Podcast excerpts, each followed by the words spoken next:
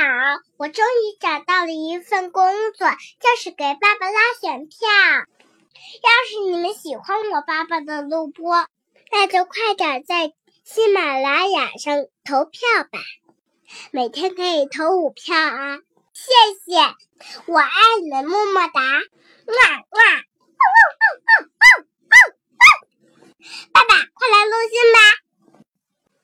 你发现小孩子在开始录音的时候很有意思，他的关注点就在于这个事儿很好玩，而不是呢我会不会讲的不好。而我们成年人在开始练习做一件事情的时候呢，往往更多的是担心自己的表现。比如有的人呢很想提升自己的演讲能力，我建议他呢在群里去分享。但是他觉得自己说的不好，包括我们在一个生意里起步的时候，最重要的是什么呢？就是快速的起步，而且呢，在刚开始的时候要非常平静的接受自己的笨拙，就像我们学走路一样，人类天生就有走路的基因，所以呢，只要没什么相关的生理问题，用不着什么学步车。一个小孩子，你发现。他自己慢慢的就学会走路了，但他总是得有一个过程啊，所以我们要接受自己的笨拙，理解自己的笨拙，放慢速度去尝试，观察呢哪里需要改进，反复练习。所以，我们学习一切技能的必要过程，关键就在于呢，尽快开始这个过程，然后呢，尽快度过这个过程。而绝大多数执行力差的人呢，他们的特点是一样的，就是如果觉得自己做的事情有可能被别人嘲笑，或者呢觉得自己做的不是很好，就马上不做了。进步对他们来说啊根本就不重要，维持所谓的面子才是他们真正的刚需。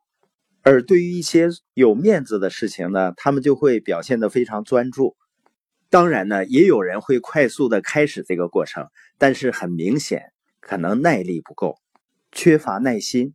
于是呢，就有一些人劝自己：“也许我不适合干这事儿吧。”这绝对是一切失败者的墓志铭。要是搞笑点呢，应该换成：“也许我不适合来到这个世界上吧。”要给自己足够长的时间去成长、去行动。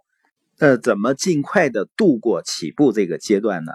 就是在掌握必要的知识之后，马上开始行动，然后呢，专注于改进。除此之外，没有别的东西存在。尤其是别人的看法，要关注事实，不要关注别人的看法。既然你知道自己的看法常常是不准确的，是需要不断修正的，那你为什么要在意别人的看法呢？他们的看法和你的看法一样，往往并不准确。有一个像魔法一样的现象，什么现象呢？当你专注的时候，时间会飞速流逝。所以呢，专注事实上是尽快度过那个笨拙过程的核心方法。本节播音的重点呢，虽然我们不相信那种所谓的快速致富、快速成功，但你发现呢，人和人之间的差异还是很大的。有的人呢，学了很长很长时间都没有入门。都没有行动，而有的人呢，他在掌握了很少的必要的知识之后，不仅迅速入门，还迅速的行动。遇到困难和障碍以后呢，更专注持续的行动。那他相对于大多数人而言，就是快速的成功了。